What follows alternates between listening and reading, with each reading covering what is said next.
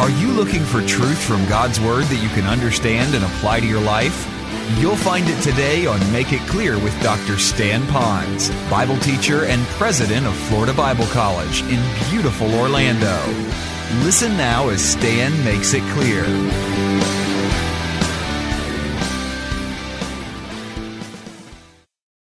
Deceived and deceiver culprits in this whole line of stuff.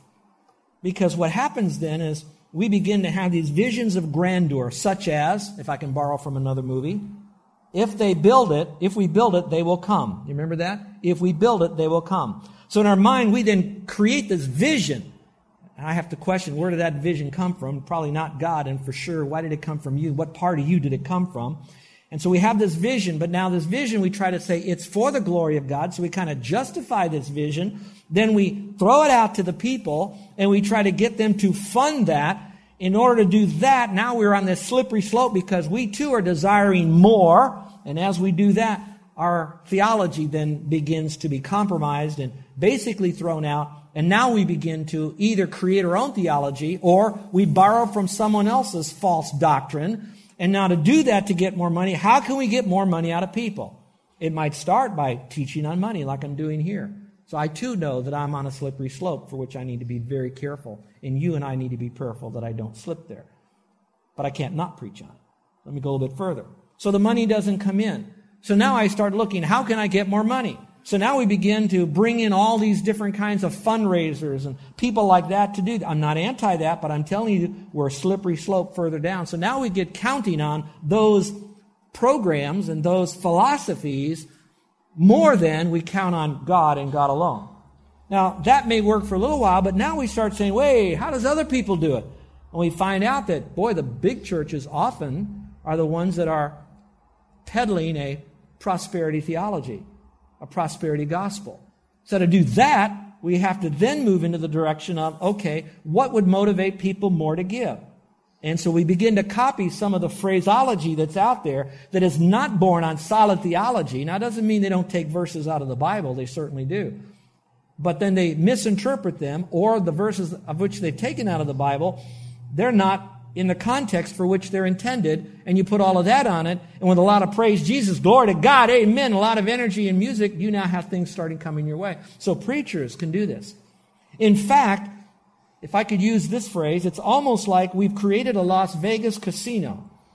There's a lot of lights, a lot of flash, a lot of dance going on.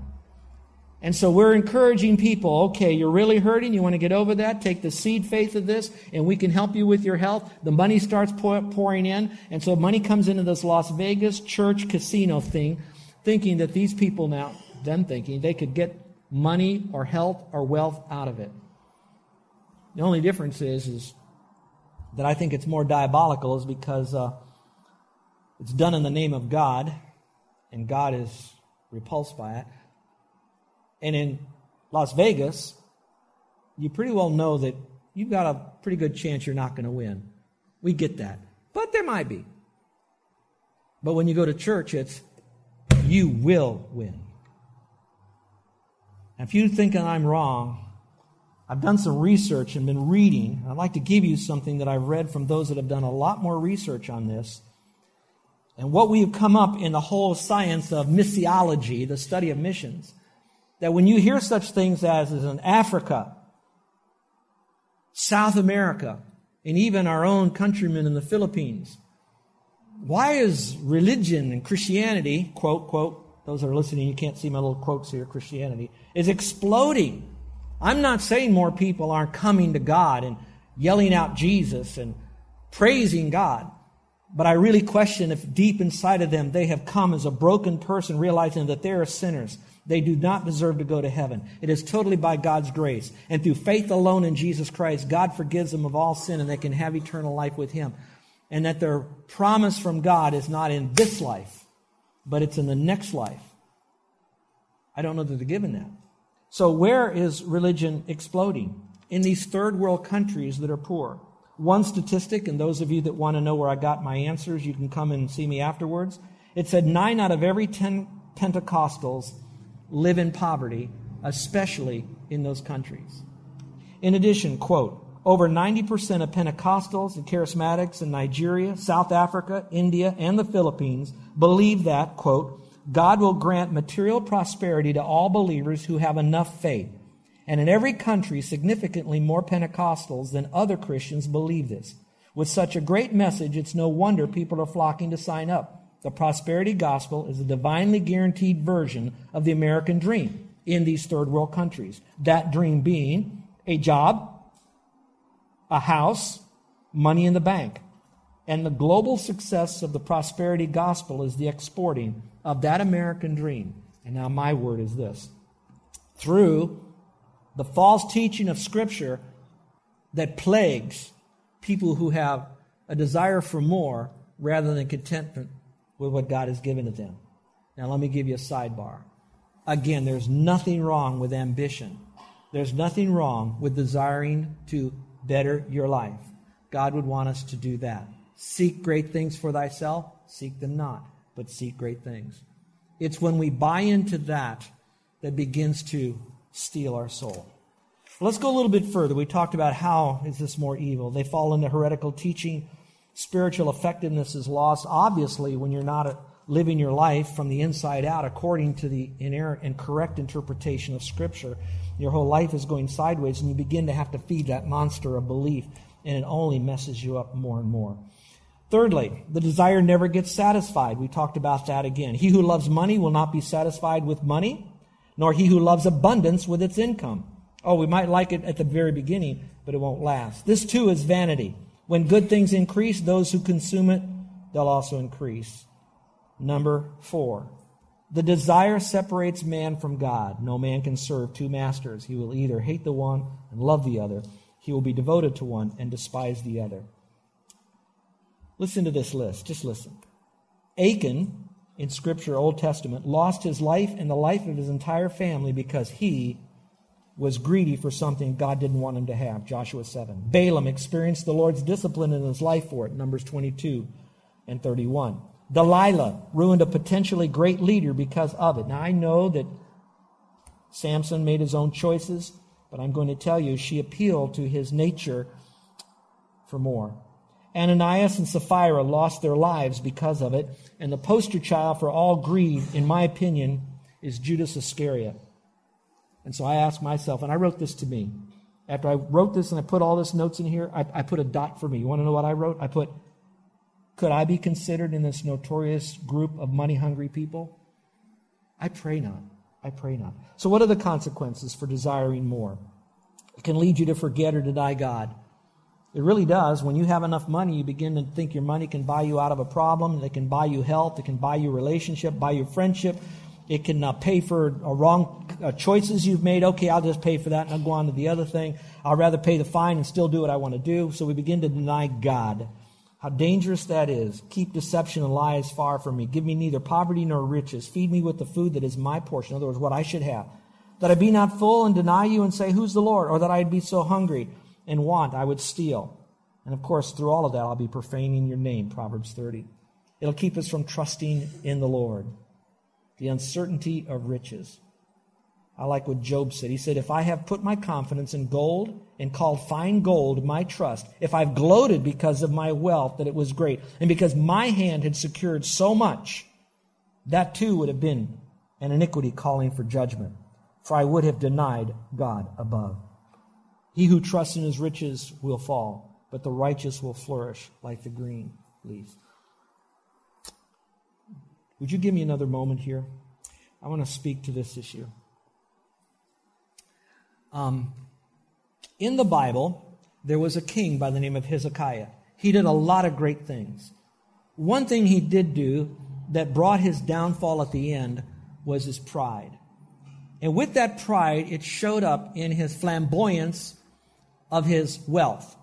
If you recall, he then, when he had a visitor, another national political leader from another country came, he then opened up his palace in his reservoir of all that he had, all of his gold and silver and everything that he had, and he showed that to the person.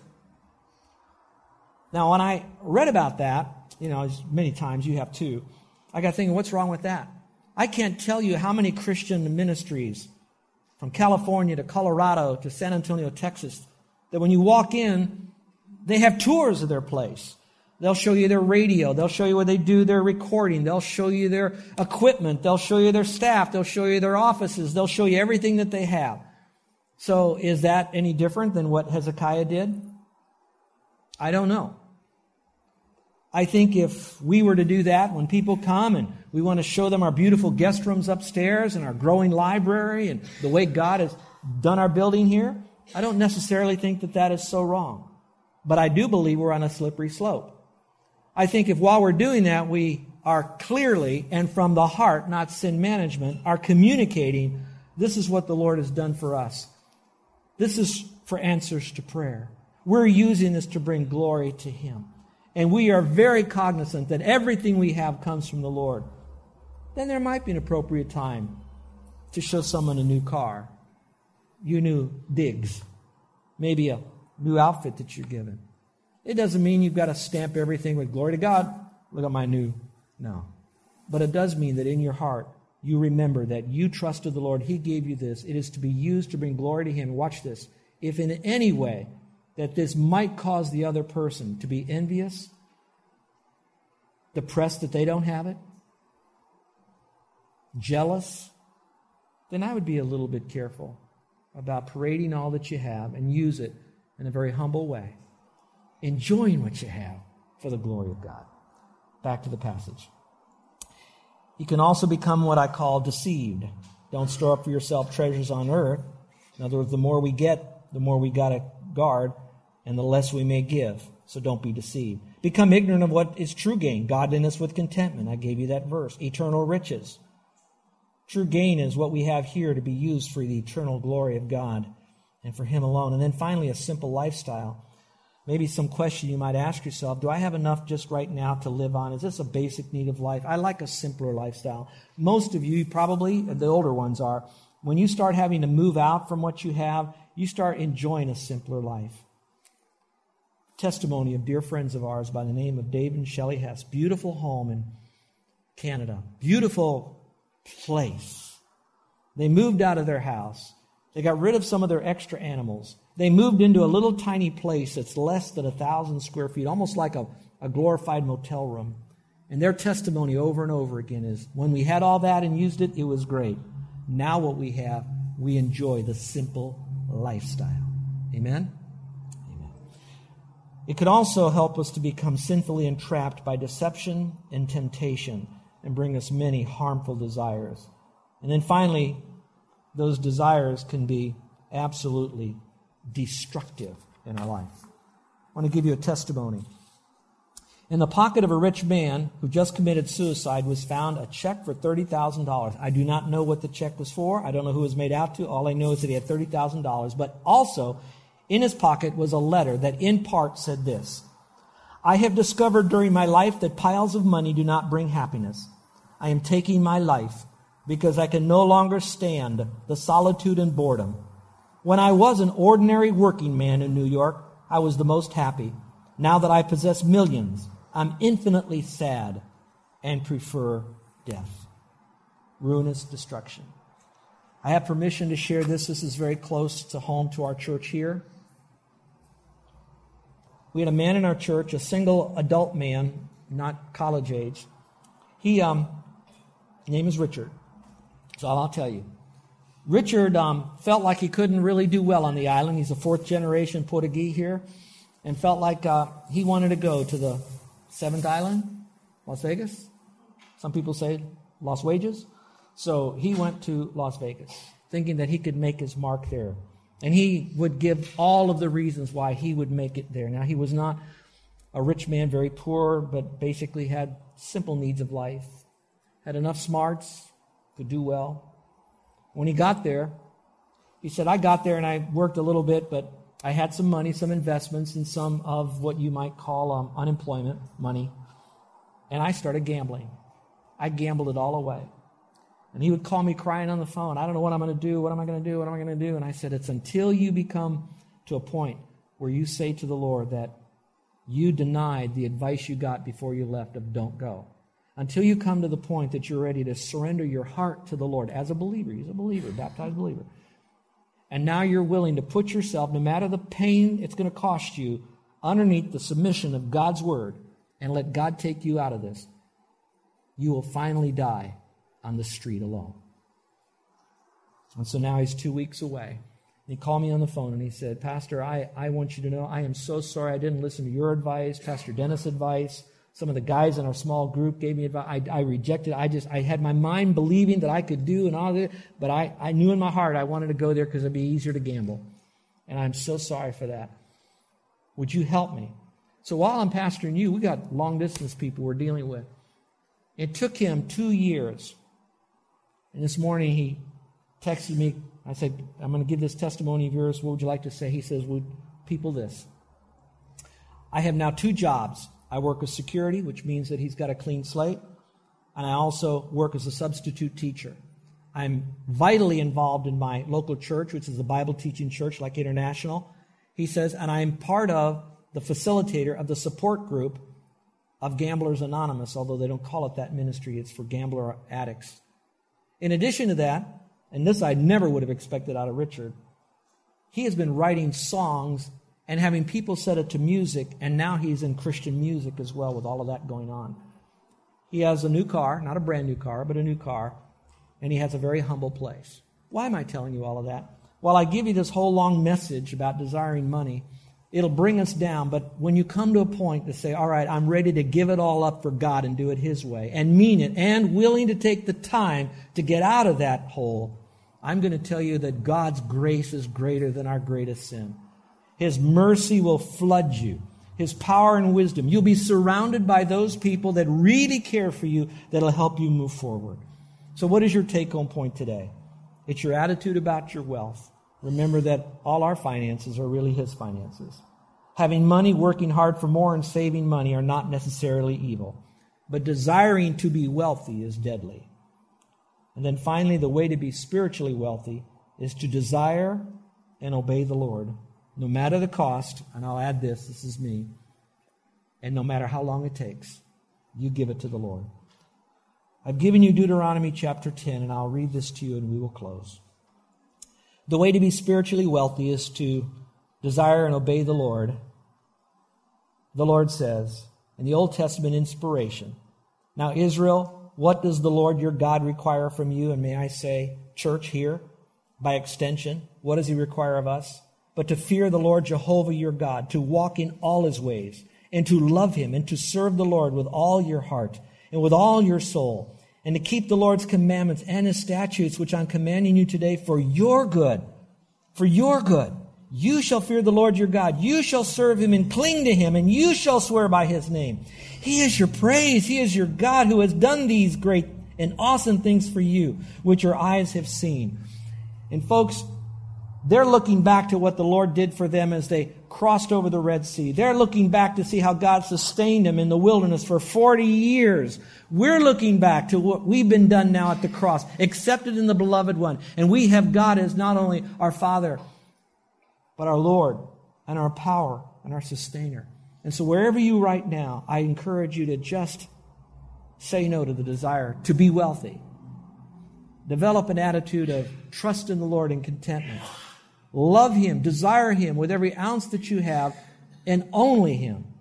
And follow His word. And I guarantee your life will turn around. I cannot guarantee you'll be rich. I'm not a prosperity theology teacher, I'm not a prosperity gospel preacher.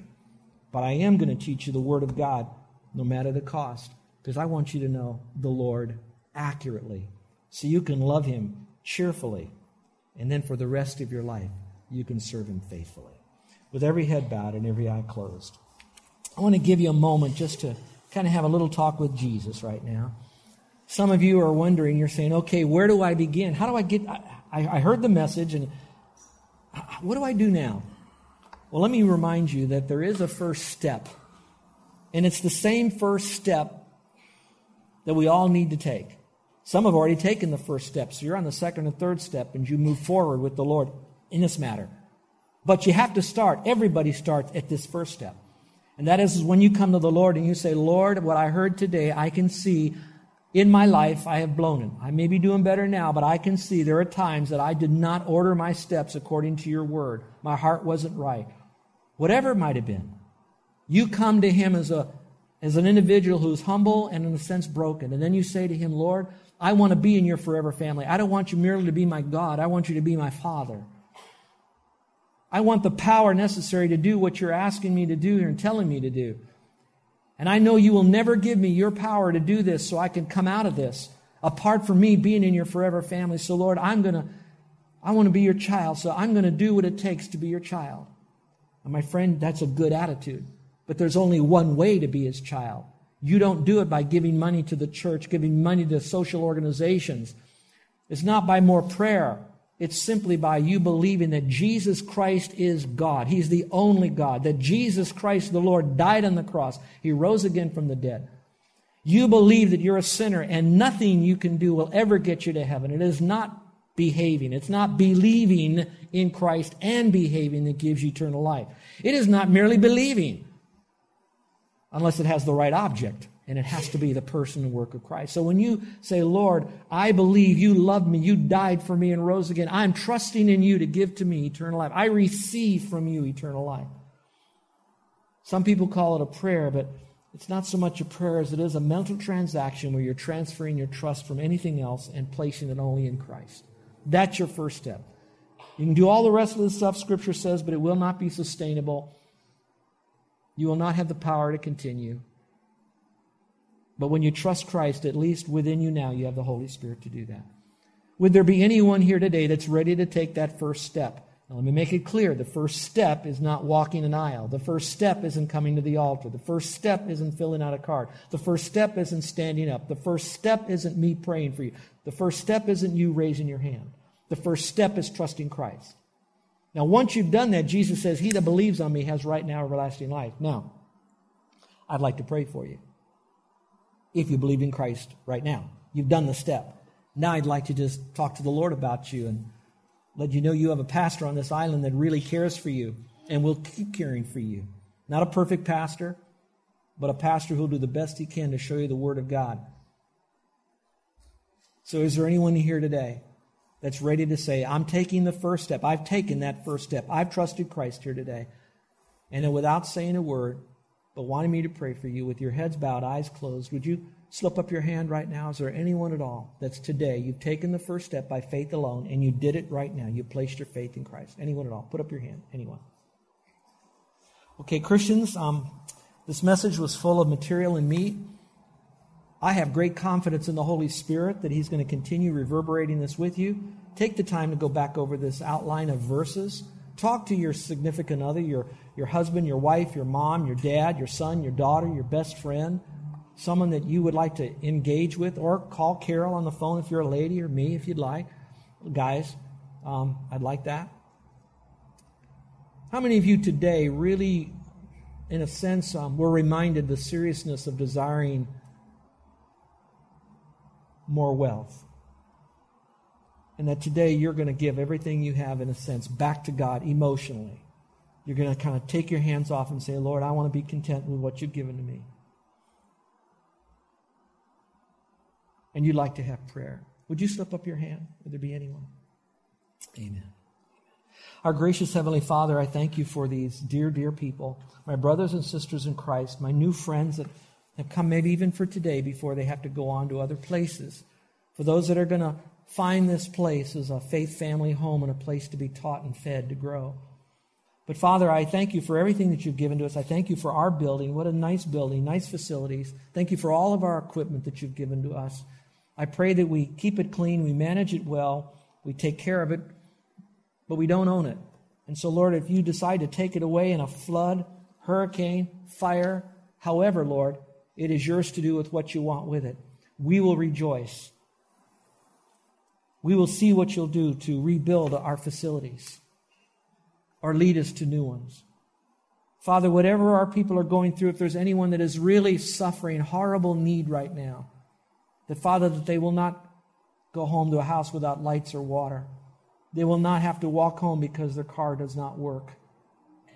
That Father, that they would come and speak to us so that we can come alongside them to help them, teach them, guide them, counsel them, instruct them, love them, so that, Father, when they become strong, and they will, that they can do that for others.